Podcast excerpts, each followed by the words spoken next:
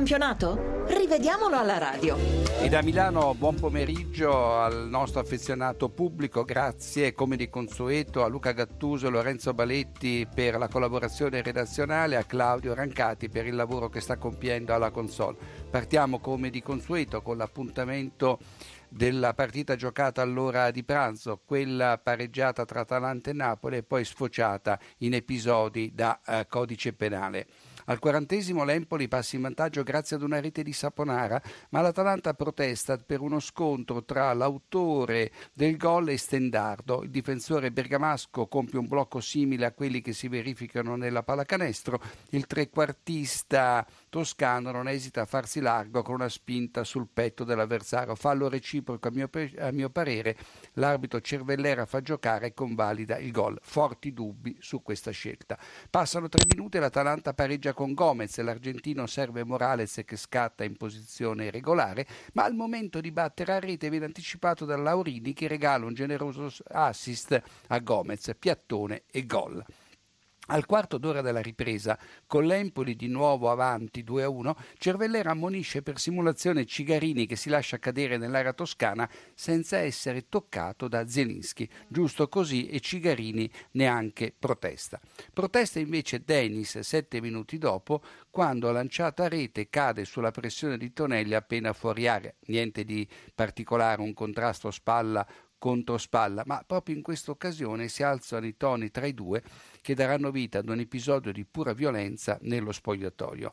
Al terzo minuto di recupero l'Atalanta pareggia proprio con Denis che mette dentro di testa un calcio d'angolo liberandosi correttamente del marcatore e la rete salvezza, ma per Denis si prospetta una lunga squalifica. E andiamo a Marassi dove il Genoa ha battuto il Cesena per 3 a 1. All'ultimo minuto del primo tempo il Genoa raddoppia su rigore. Protagonista Nica che entra in scivolata su Perotti e lo tocca con il ginocchio destro sulla tibia sinistra. Dal dischetto Perotti spiazza Agliardi e Nica, sempre lui, tiene in gioco Pavoletti in occasione della terza marcatura del Genoa. Nel recupero Peruzzo prende un abbaglio. La squadra viola sconfitta per la terza volta consecutiva in campionato, la seconda in casa, appare incapace di rimanere competitiva su più fronti. Il vantaggio sulle rivali si è assottigliato, due lunghezze su Torino e Genoa, quattro sull'Inter. Insomma, c'è molto da lavorare in casa Gigliata. Complimenti al Cagliari, affidata a Festa, che ha disputato una partita perfetta, segnando tre gol e sfiorandone altrettanti. In poche battute la Moviola. In avvio di Achite molla una gomitata al viso di Borca Valero, poi si ferma per scusarsi con il suo ex compagno di squadra. Il falle da giallo, l'arbitro guida non interviene mentre successivamente ammonisce lo spagnolo per aver colpito e ferito Dessena alla testa con la scarpa, giocata non cattiva ma imprudente. È in posizione regolare Cioppa alla mezz'ora quando manca la clamorosa occasione di raddoppiare sull'assist di Empoku. Si rifarà al 51esimo appunto con la rete del raddoppio. Al 56esimo c'è anche una gomitata di Gilardino su Cepitelli in un contrasto che meritava l'ammonizione. Guida non è di questo parere. Nel giro di un minuto siamo al 72esimo, Muro e Farias compiono due falli da arancione rispettivamente contro Salah e Joachim. In entrambi i casi casi arriva il giallo e poi Farias completerà l'impresa del Cagliari a Firenze che somiglia molto a quella compiuta tanti mesi fa a San Siro ai danni dell'Inter. E allora andiamo anche con la moviola delle partite che mancavano nel pomeriggio. Filippo. Sì, riprendiamo da Genoa a Cesena.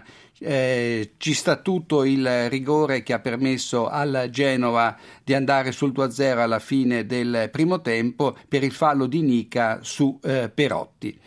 Nel recupero rosso diretta Zeduardo che trattiene vistosamente Iago Falche per l'arbitro Peruzzo e fallo da ultimo uomo, ma accanto a lui c'è un compagno che recupera il pallone quindi Zeduardo non cancella una chiara azione da gol, bastava il giallo.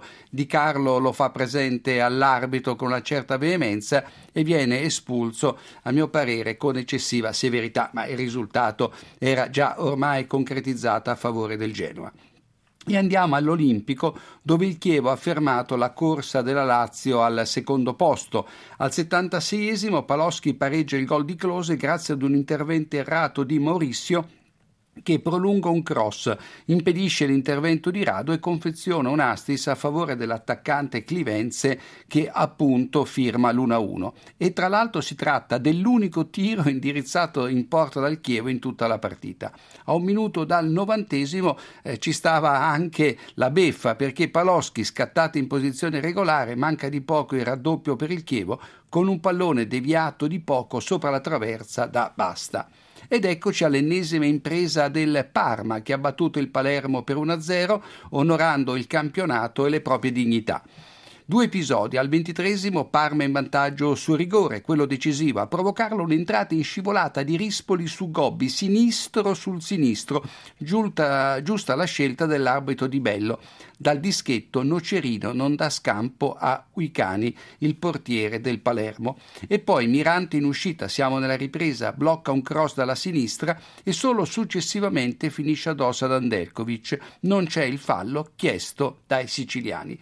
Ed eccoci alla partita che eh, ha un po' allontanato la Juventus eh, dallo scudetto, almeno in questa giornata. E parliamo del derby vinto dopo vent'anni dal Torino per 2 a 1.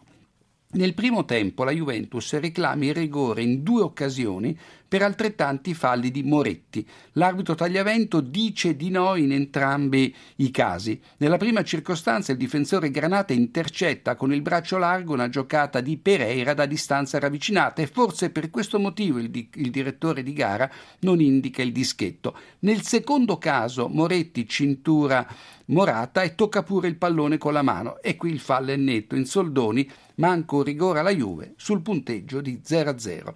Pirlo porta in vantaggio la squadra bianconera al 35 su punizione concessa per un fallo di Gazzi che la combina grossa. Prima manca il controllo del pallone, poi mette giù Matri che stava avvicinandosi alla sua area. E ancora, 100 secondi dopo il gol, Quagliarella calcia una palla gol su Buffon dopo essere scattato in fuorigioco. È invece in posizione irregolare l'attaccante di Ventura al 57 quando porta avanti il Torino deviando in rete un cross basso di Darmian. Al 62esimo manca un angolo alla Juve e di Darmian il colpo di testa in angolo, non di Licksteiner. E infine il Torino segna ancora con Martinez all'ottantesimo, ma il giocatore di Ventura in fuorigioco sul tiro di Quagliarella e l'assistente alza immediatamente la bandierina. La Moviola prosegue con gli episodi di Verona-Sassuolo.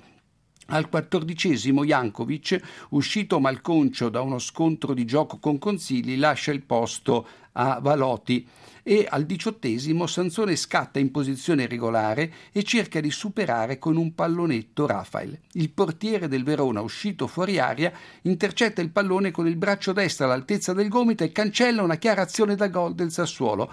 All'arbitro Chiffi, 30 anni alla seconda presenza in Serie A, non resta che espellere il portiere Scaligero. Al suo posto entra Benussi che prende il posto di Valotti in campo, pensate un po', per meno di 5 minuti. Al 43 il Sassuolo vorrebbe rigore dopo un contatto tra Marquez e Zaza nell'area del Verona. L'arbitro dice di no, ma il difensore dell'Ellas, dopo aver sfiorato il pallone, tocca con il ginocchio destro la coscia sinistra di Zaza e qui manca un rigore agli emiliani. Toni riporta in vantaggio il Verona, siamo sul punteggio di 1-1, sfruttando un assist di Gomez, ma è di poco avanti a Biondini. L'assistente Vivenzi non si accorge del fuorigioco e eh, l'arbitro Chiffi convalida la rete. Poi arriverà anche il 3-1 di questo inossidabile attaccante che a 38 anni li compierà il 26 maggio, è il nostro miglior goleador. È tutto con la Moviola, linea Roma.